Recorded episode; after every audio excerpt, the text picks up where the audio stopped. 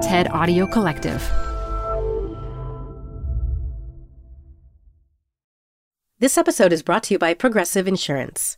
Whether you love true crime or comedy, celebrity interviews or news, you call the shots on what's in your podcast queue. And guess what? Now you can call them on your auto insurance too with the Name Your Price tool from Progressive. It works just the way it sounds. You tell Progressive how much you want to pay for car insurance, and they'll show you coverage options that fit your budget. Get your quote today at progressive.com to join the over 28 million drivers who trust Progressive. Progressive Casualty Insurance Company and Affiliates. Price and coverage match limited by state law. Hi, I'm Adam Grant. I think about work a lot. That's why I wanted to tell you about Canva Docs, which will help you expertly craft your work communications. They have an AI text generator built in called Magic Write, powered by OpenAI. You can generate any text you want job descriptions, marketing plans, sales proposals. Just start with a prompt, and you'll have a draft in seconds. Tweak your draft, and you're done. Try Canva Docs with an AI text generator built in at canva.com. Designed for work. Got a business problem? There's a TED Talk for that. Stay updated on everything business on TED Business, a podcast hosted by Columbia Business School professor Modupe Akinola. Every week, she'll introduce you to leaders with unique insights on work, answering questions like How do four day work weeks work? To Will a machine ever take my job? Get some surprising answers on TED Business, wherever you listen to podcasts. Hey everyone, it's Adam Grant. Welcome back to Rethinking, my podcast on the science of what makes us tick. I'm an organizational psychologist, and I'm taking you inside the minds of fascinating people to explore new thoughts and new ways of thinking.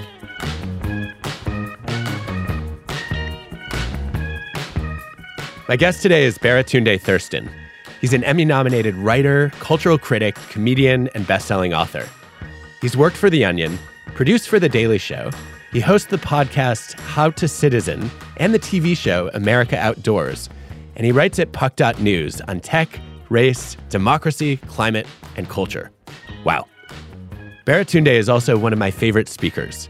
He's earned more standing ovations than I can count. Here's a little taste of him at TED.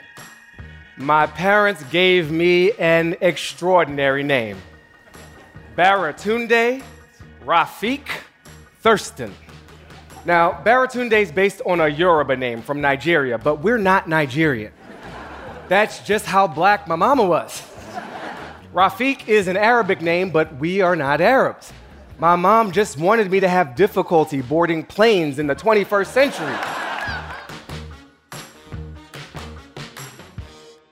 So I think the last time we saw each other was about a year ago in California Yes.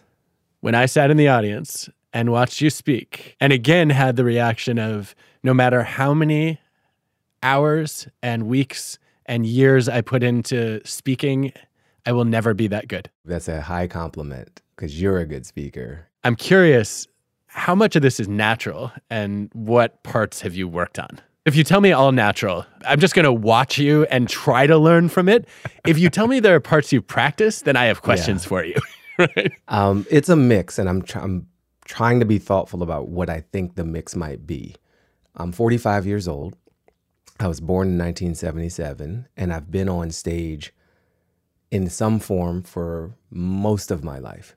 I remember my first school play. It was like this Olympics of the Mind skit that we did where we were Smurfs. I did the youth orchestra program in Washington, D.C., where I grew up and played upright bass. I played Suzuki violin and I did musicals in middle and high school into college and a kind of student leader of some kind. So I was giving addresses or speeches or sitting on panels and I was drawn to it. I was really drawn to it. And I think I can select a few moments where I leveled up some and it wasn't just from like natural ability. It was like I was trying really, really, really hard. One was stand up comedy. In the early 2000s, my friend Derek Ashong, he said, I'm going to take a stand up comedy class and I'm going to do an open mic. And we all thought, good for you. We can't wait to see it. And he never did it. But he planted a seed in my head when he said that. And I did it. That set me on a course for a decade of like grinding away in comedy clubs in all over New England, the ground round like steakhouse, sports bars, Chinese food restaurants, hotel lobbies, real glamorous stuff. This is how you forge your blade. The other shift that happened was around that TED talk. A woman at TED, Helen, was my talk coach, which frankly I didn't think I needed. I was like, I do so many talks all the time. That's cute, Ted. Like you think you have notes for me. like I know who I am. I've done comedy, I've done corporate presentations, I've done everything in between. Cool.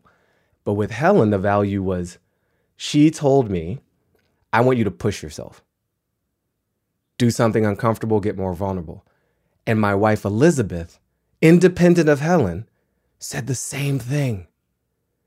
She was like, This is a potentially massive moment. What do you want to be known for? How do you want people to feel you? And so I dug below the thing I knew. And the thing I know is good. It pays bills. I enjoy it. People like it. But these other women in my lives were like, go harder, go deeper. And so what that talk became was much more vulnerable, emotional. I delivered that TED talk. I went to the backstage and I exploded in tears. The first time that had ever happened. I moved myself. And I was like, what what just happened? And there was so much emotion and so much energy and so much release. It was almost like an explosion. My body couldn't contain it anymore. And I just wept hard. Like so hard backstage. And that was a change because of some mentorship, some coaching, some feedback, and some love, you know, from other people. Wow. Okay, there's so many things to react to here. Yeah. So much of the speaking we do and so much of the storytelling we do. Not only do we not know the individuals in the room that well, but it's also unclear what's my role? What's my contribution? What do they already know? What am I bringing to this experience? And I think what you gave me last year was an answer to that question, which was to say, what you can always bring to an experience is a story from your personal life yeah. that other people find moving and relatable and I think that was was a little bit of a frame shift for me to say, I don't necessarily have to know what the audience wants from me. What I do have to figure out is what have I lived that's relevant to them and yes. relatable to them. Yes. That is exactly that is exactly it. I had always felt like doing comedy about myself just wasn't me. Like I watched other comics do and they talk about their sex lives and talk about the drugs they've done and the crimes or the depression or whatever. And I'm like, I talk about the outside world. I'm trying to make sense of that. I'm trying to make it's not about me. You make sense. It's not, you don't need to know all my business. And what I learned through all those reps, I just can't even describe the number of stages and rooms and distraction and cigarette smoke and hecklers and ethnicities and non-English speaking and cities and continents. Like that amount of practice, I underestimate sometimes what it's done to me and like how it shaped me. But the lesson that I learned so much was what you described. Offer something from yourself that lets people connect to you and find a connection. It doesn't matter how small. My agenda needs to take a backseat to our connection. And the sources of that are okay, something personal, something universal, and then something shared. Even just the wait to get in the convention center, the cold temperature of the air conditioning. It's too cold in here. What are they trying to do? This a walk in freezer or a salon in the Hilton? And so you just give a little something and you get a lot. And now there's a bond. And then with that bond, you can achieve much more just a little peek behind the veil of professional presenter. It's like, oh, he's a person. I'm a person. That's all. Like so many of us just need that. I just need a signal that you're also a person. We get disconnected from our leaders, business and political, because they don't feel relatable. And we love and adore folks, even really abusive or selfish people who we feel a connection to. They're relatable. We watch garbage television about trash people because we relate to them in some way. They've shared something. And it's like, oh, they're just like me in some way. So giving that little thing, it pays off. Either that or the, there's some Schadenfreude. You're like, well, I'm so much That's better. true. We also, them. you know, love watching people, you know, s- crash and burn and fail. That's a whole nother dynamic. your career as a public speaker is very much one anchored in storytelling. And the storytelling you do is much harder because it's autobiographical. I've generally found like the most difficult stories to tell are my own because I know too many details. Hmm. And it's harder to figure out what's interesting to the audience. Whereas a story about somebody else, I know what hooked me on that story. Right. I know why I care about it. I, I was an audience member when I learned that story. But if it happened to me, I, I, I don't know if you'll care about any of it. I don't know if it has any relevance to you. And this is really important, not just as a public speaker, but also in shaping identity. In psychology, there's a really interesting body of research on life stories as a window into our happiness and our well being. And there's a particular arc that struck me. I think this is originally Dan McAdams' research, but the basic finding is that if you ask people to narrate the story of their lives, some people end up with contamination narratives where they kind of go downhill. Not surprisingly, those are depressing. And other people end up having pretty consistently positive journeys. And those people do not end up as happy as the people who lived a redemption narrative, where they started out with some kind of difficulty or struggle or obstacle, and they feel like they conquered or overcame it. That upward trajectory actually seems to be, in some ways, more satisfying, more fulfilling, more meaningful than just a, a good trajectory. Okay, here's a story. I did a podcast many, many years ago, and the host was obsessed with the sob element of my story. If you look at it on paper, so I'm born in 77, uh, single mother. My father, at the time of my birth, is alive, but decreasingly a part of my life. He was exiled from the house for other terrible offenses, and he ended up being shot and killed. And, you know, I'm in Washington, D.C., and it's the 80s, and it's the rise of the crack epidemic, and there's policing, and there's gangs, and there's shootings, serious beatdowns happening right in our front yard. And we're not in the worst neighborhood in the city. We're not in the most challenged neighborhood in the city. And there are statistics, you know, a black man born in this period, a black boy born in this period has greater odds of going to prison or jail than going to college. So that's a lot of signal you know, of nudging you in a certain direction. And I think this particular host was obsessed with the absent father story. And it's like, man, that must have been so hard. How was that for you? And I was just like, dude, I'm good. You know, like I've had a lot of time to deal with this. Like apparently this is really traumatizing to you. And, but like I'm totally like at peace. And it's just enjoying my life. I was like working at the Onion or something at the time, or maybe just after. I hadn't really accepted the negativity of my life experience as like the headline or like the defining feature of my life. So yeah, I, I guess if you looked at it that way, you could say, I really defied the odds, huh? Whew, lucky to be here. But I was just like living the whole time. I was very confused and a little annoyed by that host because I thought they were projecting something onto me. And that might have been the case, but there was also the case that there were parts of my experience and story that I hadn't really dealt with.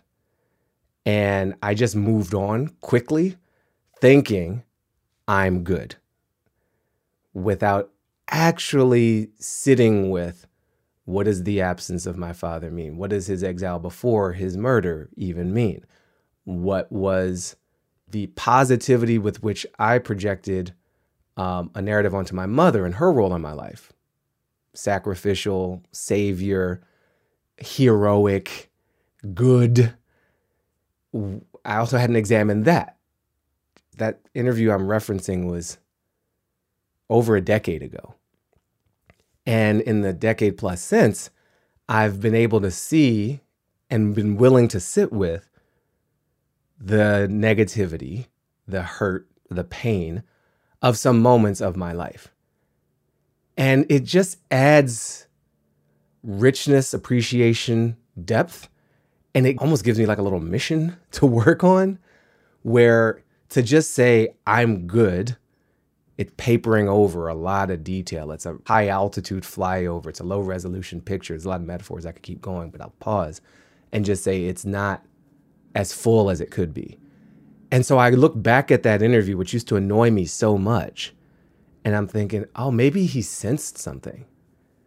Maybe he was like Helen and my wife with the TED Talk, trying to push me to be more intimate, more vulnerable, to go deeper than where I was comfortable.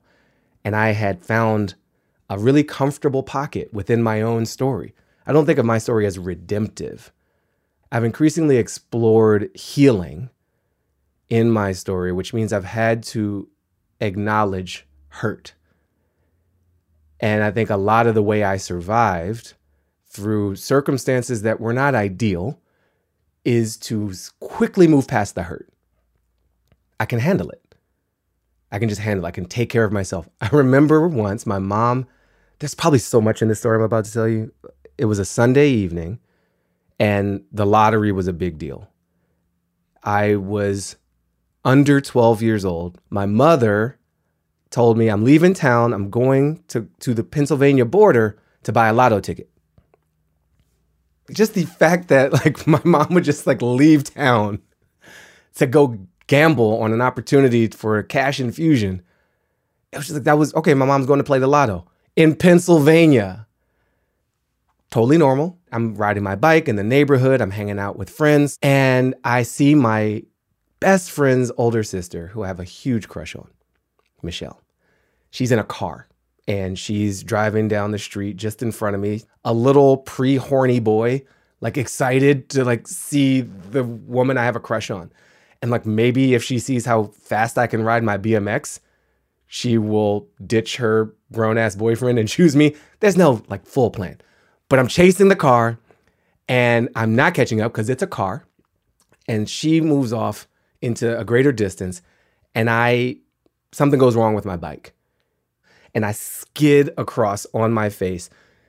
And then I see blood. I come up like a zombie, just blood pouring from my face.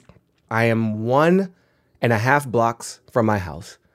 I limp home. Mother's still not home, but I've got keys. I'm like a little grown person. She's a single mom. I'm used to this. I go, I clean out the wound, I get the first aid kit, I apply the ointment, I make myself an ice pack. I'm starting to feel chills.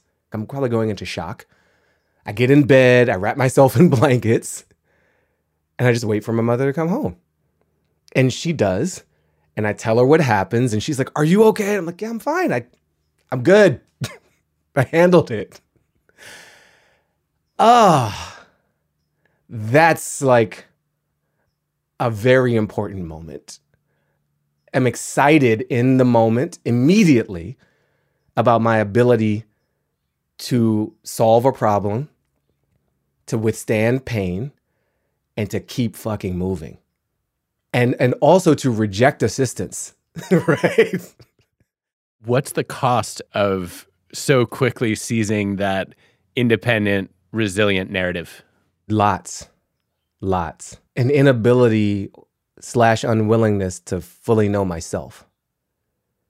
At times in my life, I've only been willing to know the withstander, the perseverer, the resilient one, the strong one, the diplomat, and not the wounded warrior, and not the non warrior. So I have had a lot of time in my life committed to fixing, easing, solving for me, for people in my life, for my mother. A lot of energy spent thinking about is she okay? It was very transparent and obvious to me that she wasn't. And she's the only person I have. So if she's not okay, I'm not okay. If she freaks out and flips out, that's all on me. I need her to be very good because her goodness is inextricably linked to my own sense of goodness. Her safety, her survival, that's all me. If something happens to her, I'm done. If she decides she's done with me, I'm done. So there is a lot of peacemaking going on and not a lot of acknowledgement of rage, of disappointment. When I so quickly move to resilience, I miss a chance to fully feel into my needs. Yeah. When I when I crashed that bike, I needed help. I really did. There's no sane world where a 10-year-old kid is just like, I'm good after an accident like that. But I was wired or at that age, conditioned, self-sufficiency, don't be a burden, blah, blah, blah, blah, blah. Those are all strengths and they're all worthy of some kind of celebration. We've set up a world where like, that's pretty damn noble, kid. Look at you. Yeah. You're tough. But they can be overused to your own detriment. It's sad. It's also a sad story. Once I open that door to that feeling of disappointment or hurt or pain, it leads to another door with more hurt and more pain, and another door because there, are a lot of doors I never opened. There's a whole house that I never entered on, on the block that is my life. What is my internal architecture? What are my true wants and needs? And if I haven't examined those painful parts, the parts that hurt me, then how much do I know the pleasure parts too? Hearing you reflect on this makes me think about something that didn't crystallize and probably should have sooner. So I think part of what you're describing is emotional intelligence. Mm. And normally when we talk about emotional intelligence, we think about it as a bundle of skills that go together, right? So emotionally intelligent people are genius at recognizing emotions, at making sense of them, and at regulating them.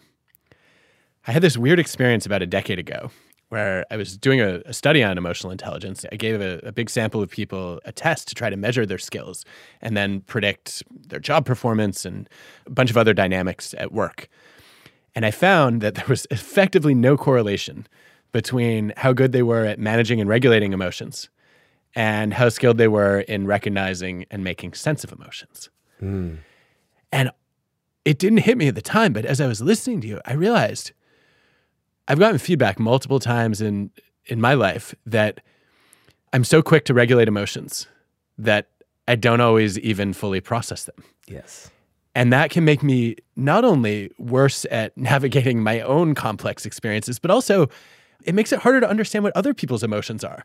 I'm mm-hmm. like, wait, what? Like, why are you mad that? about yes. that thing that happened? Like, Where'd it doesn't matter. Like, just make it go away. yes. Like, if it's not consequential, and or if you have no control over it, like, don't bother to emote in this situation in the first place. And people look at me like an, I'm an alien. why are you emoting? you just really captured why that happens, right? Because your your task when you go through pain is to make it go away and reduce it or minimize it as quickly as possible. And that means you don't understand your pain and you don't understand other people's pain as well as you could. We are, in many ways, in this disconnected world where facts differ amongst subgroups of people. That's going to increase in many ways. We will customize experiences, we'll have bespoke content and entertainment experiences due to AI and other technologies. And so we'll have less common ground. But those emotions are binding, right? If I am in touch with my emotions and my full experiences and my pain in this case, then I can identify with yours. Our facts can be miles and miles apart. Pain is the same. And that's a bridge we can work with. That's a bond we can build on and travel together and maybe arrive at some shared informational reality too. But sharing emotional reality is still a real possibility for us. So you're saying that the that an antidote to a lack of cognitive shared reality is emotional shared reality. Yeah. That we might not agree on all of the same facts, but that we can move toward understanding each other better if if we have some common experiences that we recognize. That is exactly what I'm saying you know this more than most. We're not rational beings. We're not pure economic actors. Like we're just balls of chemicals and emotions interacting. And then we write a story to make sense of that stuff. And we try to make ourselves feel better about some of these things. We write the logic after. The idea of starting with shared feelings as opposed to trying to establish shared thoughts, it completely reverses the way that most of us tend to approach these kinds of debates and divides. And it reminds me a little bit of what psychologists and political scientists have been doing around deep canvassing, right? I'm amazed by these randomized controlled experiments where just having somebody knock on your door and ask you questions, right? And mm-hmm. really listen to you makes you less extreme in your ideological positions, more nuanced and more caring and more thoughtful. I'm like, okay, that's an example of trying to establish shared emotional reality. So I'm going to go way out on amateur psychology limb here, but maybe not that far. You tell me. You're actually the credentialed one. We say we want a lot of things. We want justice, we want freedom, we want opportunity, we want righteousness, but I suspect strongly that a core need of ours below all of that is belonging. And we will choose belonging at the expense of our values, our stated values, in many circumstances, maybe even the majority of circumstances. How could someone do that? Okay, so if you're just operating at rational brain level, it makes no sense. It was against their community, but there was some belonging. How do terror cells work? How do gangs work? How, they recruit into belonging. They create bond. They create family ties and a sense of loyalty. It's double edged. It's like, oh, cool.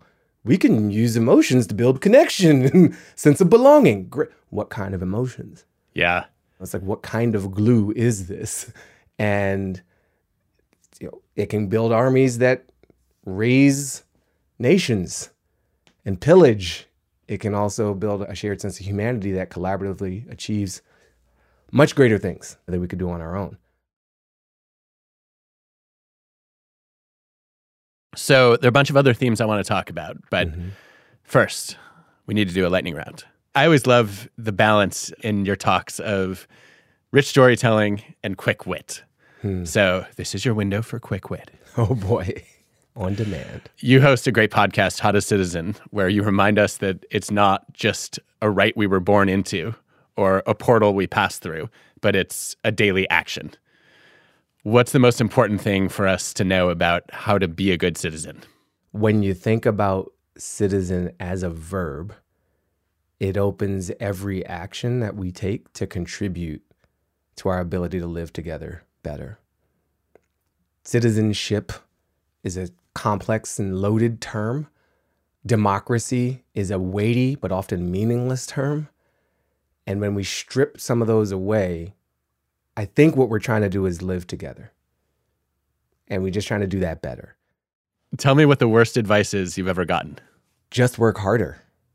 It strips so much context from the world and life to do that as if work is all measured the same, as if kind of diminishing the value of rest will help long term in life. Just like hustle harder, work harder. I find the unidirectionalness of that very unhelpful, actually. Agreed. What is a book you think we should all read? See No Stranger by Valerie Kaur, K A U R. Valerie is a, a Sikh religious leader, S I K H, civil rights lawyer, activist, damn near prophet of our times. She's something special amongst humans. And the core message of her book is that a stranger is a part of myself I do not yet know. So she is trying to create new bonds, new senses of shared reality and belonging amongst even opponents who she refuses to call enemies. Her movement is of revolutionary love love of self, love of others, even love of our opponents. There's a lot of wisdom in her work. Wow, hadn't come across her. Excited to check it out. Thank you. Is there something that you've recently rethought? I just had a very moving experience watching a talk by Tristan Harris and his colleague Aza. I don't know Aza's last name, unfortunately. They called it the AI dilemma. It was a masterclass in argument, and they've made a strong case. I'm rethinking how we address the potential harms of this thing. And have I been conditioned myself to just be like, well, we can't possibly just stop and decide to figure things out before we resume because market forces or innovation or impracticality.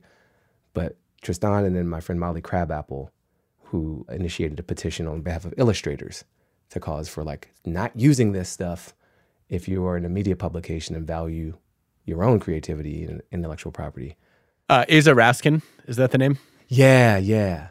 I think one of the things I've learned from you is you're very careful about deconstructing words and their meaning. And I think it's one of the reasons that I feel like I need to stop and listen when you say a sentence because you've actually thought through what's going into it, as opposed to talking first and thinking after the fact. Do you have a process when you're deconstructing a word that you like to go through? As a kid, I was very sensitive to being misunderstood. And I, I hated it. I hated when my intentions were not received accurately. And folks assumed or misunderstood or maliciously misinterpreted what I meant. And so part of how I think I developed to deal with that is well, I just have to be very clear about my intentions, which means I have to be very clear with my speech. And so I've got to think about these things and leave less margin for error. My whole world is words. I write them, I speak them, I do them on camera and TV shows. I love words. So I also think there is a almost a gardener's sense of reverence. Words have life too, and so I want to be like a good steward of words and not abuse them or misuse them. It shows. I don't want to speak on behalf of words, but if they could speak, I feel like they would appreciate it. Is there a question you have for me? I see you as someone who's on a constant journey of curiosity and you remain so open and inquisitive at a point in life when many people are starting to shut the doors and make more statements that end in a period rather than those that end in a question mark. And that doesn't seem natural to me for most people. So, where does that come from for you? Your consistent, persistent curiosity across time? It comes from three places. One is just interacting with people who have that curiosity and finding it contagious and saying, I want to be more like that person. And every time I have that reaction to someone, sometimes they're charismatic, sometimes they're brilliant, sometimes they're knowledgeable, sometimes they're kind. They're always curious, no matter what mm. else I admire about them. The people I admire always want to know more. And so I'm trying to follow in those footsteps of role models. I think, secondly, for me, like curiosity about ideas and curiosity about people is like the way that some people feel when they go to a museum or a symphony. I have that about thoughts. Mm, that's that's cool. Like the shivers on your spine or the goosebumps that yeah. you get when you're appreciating art. I don't get those with art. I get those with ideas. I think the last thing is that I chose to become a teacher in part because I love to learn. Yeah. And to me, curiosity is the foundation of learning. So if you're not curious, you've stalled your own growth. Yeah. And teaching, you've got to remain curious in it. I want to talk about some of the current things you're working on right now. Yeah. You wrote, I thought, a really provocative and challenging piece a few months ago about whether the next Tina Fey is going to be a bot. Mm. Talk to me about that. So I wrote this in Puck. It's a new media company. I'm a founding partner and writer there. And it's a chance for me to go long in words. Will the next Tina Fey be a bot? No. We have an unchallenged, assumed motivation for much of AI development. And that unstated assumption is that more, faster is better. That we will need to increase output and throughput and generate more. This is generative AI, and it can generate a script and it can generate a painting in seconds. Yay? To what end? And so that same impetus, right? That is the impetus that drove fossil fuel extraction. That's the impetus that drove forced labor and enslavement. That's the impetus that drives a lot of things that, when they're unchecked, are very, very harmful. I'm in this space of thinking a lot about capitalism. We're like, okay, great, we can generate a Bible length text in a few minutes why? We are industrializing creativity. We're industrializing art. We're just ratcheting it up. Who's going to process all that? We're going to need AI to like summarize the crap created by AI. we already can't finish Netflix. With AI, the ability to generate and create things seemingly out of emptiness is actually based on data sets that someone chose. And those data sets are super limited. They're largely English language. They are generated in Western worlds of thought. They exist in documentable form. They can be scanned and ingested by a machine. So now we're being told you can write anything with this.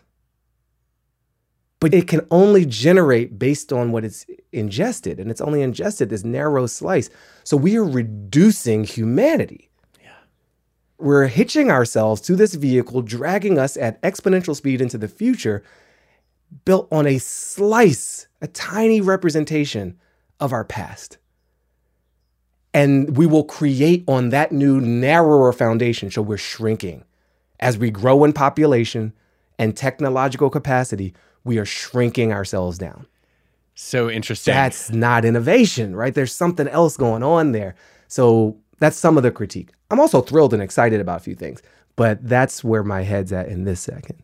When I think about creativity, I always think of Karl Weick's definition of putting old things in new combinations and mm. new things in old combinations.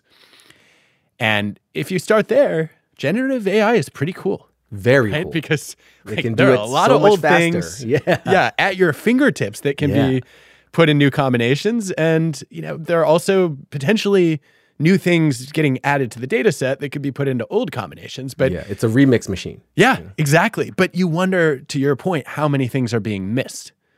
And the fact that even if I give it the same prompt, I get a different answer every time makes me realize, well, I'm not going to prompt a thousand times like generative AI is exciting as an input to human creativity, not a substitute for it. Right.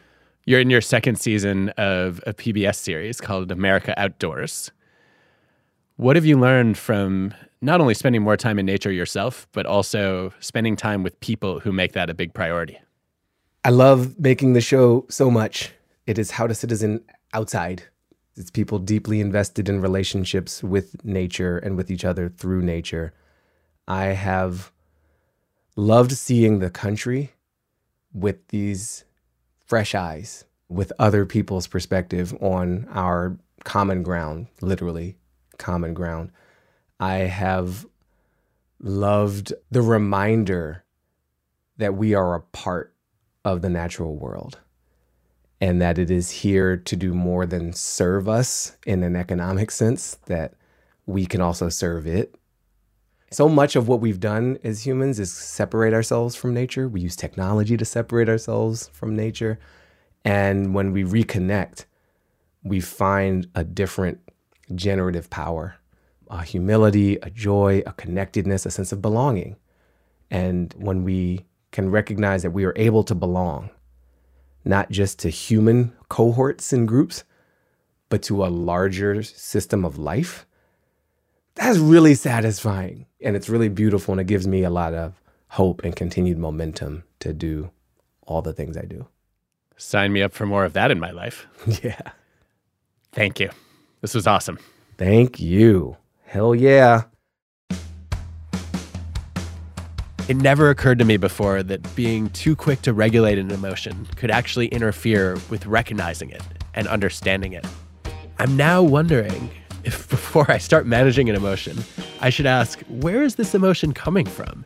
And is now the right time to begin trying to shape it? Or do I need to let the story unfold?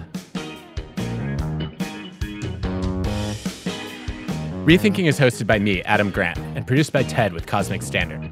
Our team includes Colin Helms, Eliza Smith, Jacob Winik, Aja Simpson, Samiah Adams, Michelle Quinn, Ben Ben Chang, Hannah Kingsley Ma, Julia Dickerson, and Whitney Pennington Rodgers. This episode was produced and mixed by Cosmic Standard. Our fact checker is Paul Durbin. Original music by Hansdale Hsu and Allison Layton Brown. Rethink. Wow. Oh shit, that's the name of your show. Well, I mean, it's it's intended to have a double meaning, right? The yeah. show is also just about R-E, thinking. Thinking. So yeah, yeah. Right, that was slow lightning. I feel like no, I'm no. You're the you're the first person to to make that connection right there. I like it.